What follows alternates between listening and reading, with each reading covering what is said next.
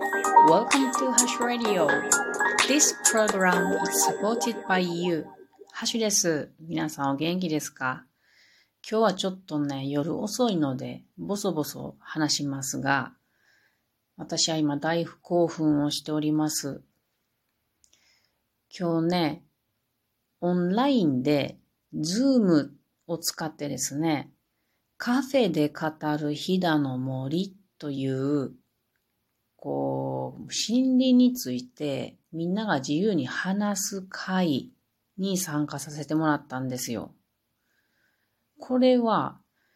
えっとね、森林インストラクター会岐阜の総会で出会った女の方にね、誘ってもらってね、参加させてもらったんですけれども、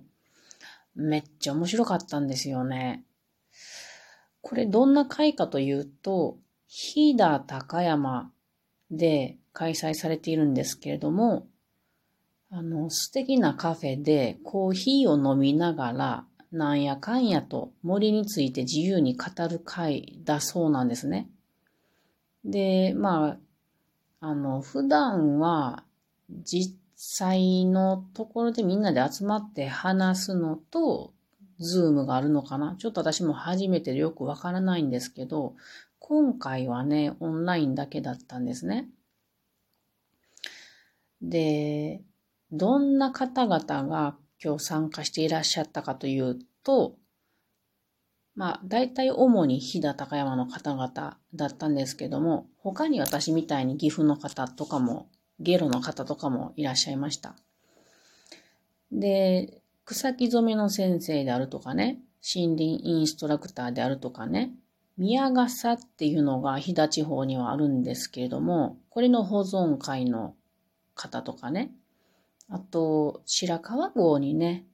トヨカ、トヨタ、あの、自動車学校の、学校じゃない、自動車のトヨタ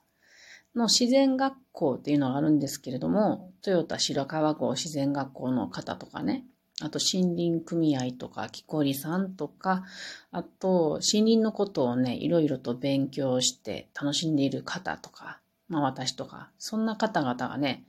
えー、参加しておりました。で、時間としてはどうかな？1時間半ぐらいやったんかな？私はもう大興奮してね、めっちゃお話聞きたいっていうことでね、まあ最初はちゃんと聞いてたんですけども、そのうちね、本当に聞きたいと思って質問をたくさんしてしまいました。初回からね。これ私いつもそうなんですよね。どこ行ってもいつまでやってもこうですね。デシャバ、デシャバルっていうか 聞きたくなるんですよね、お話を。で、その中で最初に聞いたものは、あの、キダでは、えっとね、木をチップにして利用している、まあ、お風呂の施設であるとか、そういうのがあるって聞いたので、私、浜松市にいた時ですね、木質バイオマス発電のことについて勉強していたので、これは浜松市が SDGs のあの指定都市であって、それで、あの、天竜が林業が盛んですから、浜松はこの木質バイオマスを取り入れたいって考えていたようで、市が。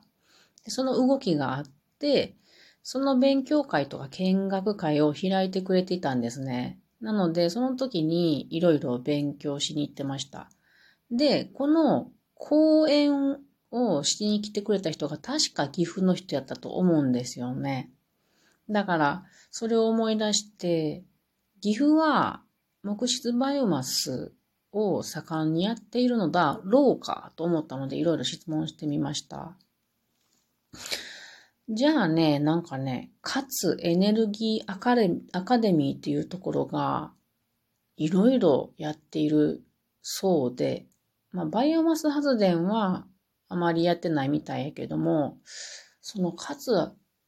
エネルギーアカデミーっていうとこがね、すごい面白そうだということが分かりました。行きたいなと思います。あと、先ほどの宮笠保存会なんですけども、飛騨、飛騨地方っていうのは雪の深い寒いとこですよね。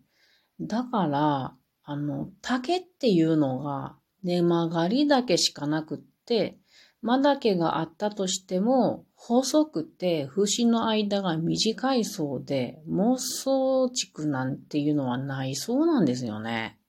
ちょっとこれびっくりしまして、まあそらそうよねと思ったんですけども、だから竹がないからその代わりにヒノキを使って傘を編んだりするそうなんですね。まああとは一位とかね。一位は岐阜県の県木です。で、うん、あ、他にもあの、カエデ系っていうのかな？もみじ系も結構使うみたいな話でした。それから他にはね、あの、カーボンオフセットの話もそのエネルギー関係で聞きましたね。えー、っと、カーボンオフセットのことを JVAR っていうそうなんですよね。これ私知らなかったよね。Japan Verified Emission Reduction って言って、まあカーボンオフセットのことだそうです。こんなも勉強になりました。で、いろいろね、この、私は岐阜県に住んで、どう ?10 ヶ月弱かいるんですけども、岐阜市のこと、まあ、美濃地方のことしかよくわからないんですよね。それもあんまりわからない。それをね、こうやってね、飛騨の地方のことをオンラインで聞けたっていうことが本当に貴重な回でした。気にはなっているんですけど、なかなか遠いから行けないんですよね。で話を聞いてて、やはり飛騨は森が豊かですね。なので、資源、し、し、うんと、自然の資源が豊かなところだなって印象を非常に受けました。で、めっちゃ行ってみたいなと思いましたね。興味が湧きました。実はこのズームを受ける前にですね、あの、親戚のおじさんが譲ってくれた岐阜県の植物っていう図鑑を眺めてたんですよね。飛騨ってどんな植物があるんだろうかなってちょっとパラパラって見てたんですよ。これはね、結構古いものでね、あの、貴重な文献だと思いますよ。発行がね、1966年っていう、えー、再版が1975年という私がまだ生まれてない時期の本なんですけど、面白い。なのでね、ちょっとずつね、岐阜県の植物もね、知っていきたいなと思っているので、飛騨の方を見るのはきっと面白いことだろうと思っておりますが、いかんせん、今ね、もう雪が降っているっていうことなので、冬はいけないなと思ってるんですけれども、それをね、その誘ってくれた女性に言ったところ、冬の飛騨での雪遊びが面白いよっていうことだったので、それめっちゃ面白そうやなと思うので、なんとか電車とかで行けないもんかなとか考えているところです。それから私は今大興奮していることはもう一つあります。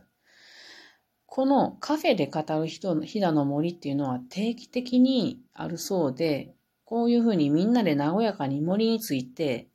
えー、語らう場なんですね。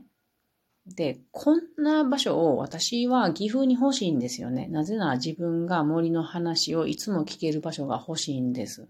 なので、ないなら作ってみたいなと、すごく思ってるんですよ。実は和歌山県にいた時にそういう場を作ることができたんですよね。これはあんまり言いたくないことなんですけれど、なんとか私が、周りの環境、人々のおかげで環境が整って立ち上げることができて、ですぐに引っ越さなければならなくなったので、違う方にお願いして、続けてもらってて、先日、え30回を超えたそうなんですよね。毎月1回やってきてて。すごいね。あの、私がすごいんじゃなくて、その方がすごいな、やってくださってる方がすごいなと思うんですけど、まあ、そういうことが立ち上げることができた経験があるので、岐阜でもなんとか立ち上げられたらいいなってすごく今思っているところです。今日もまたぼやついてみました。またね、このカフェで語る飛騨の、うん、森の会がありましたら皆さんにもお知らせしようと思いますので、興味のある方はね、ぜひ参加してくださいね。それでは皆さん、またね。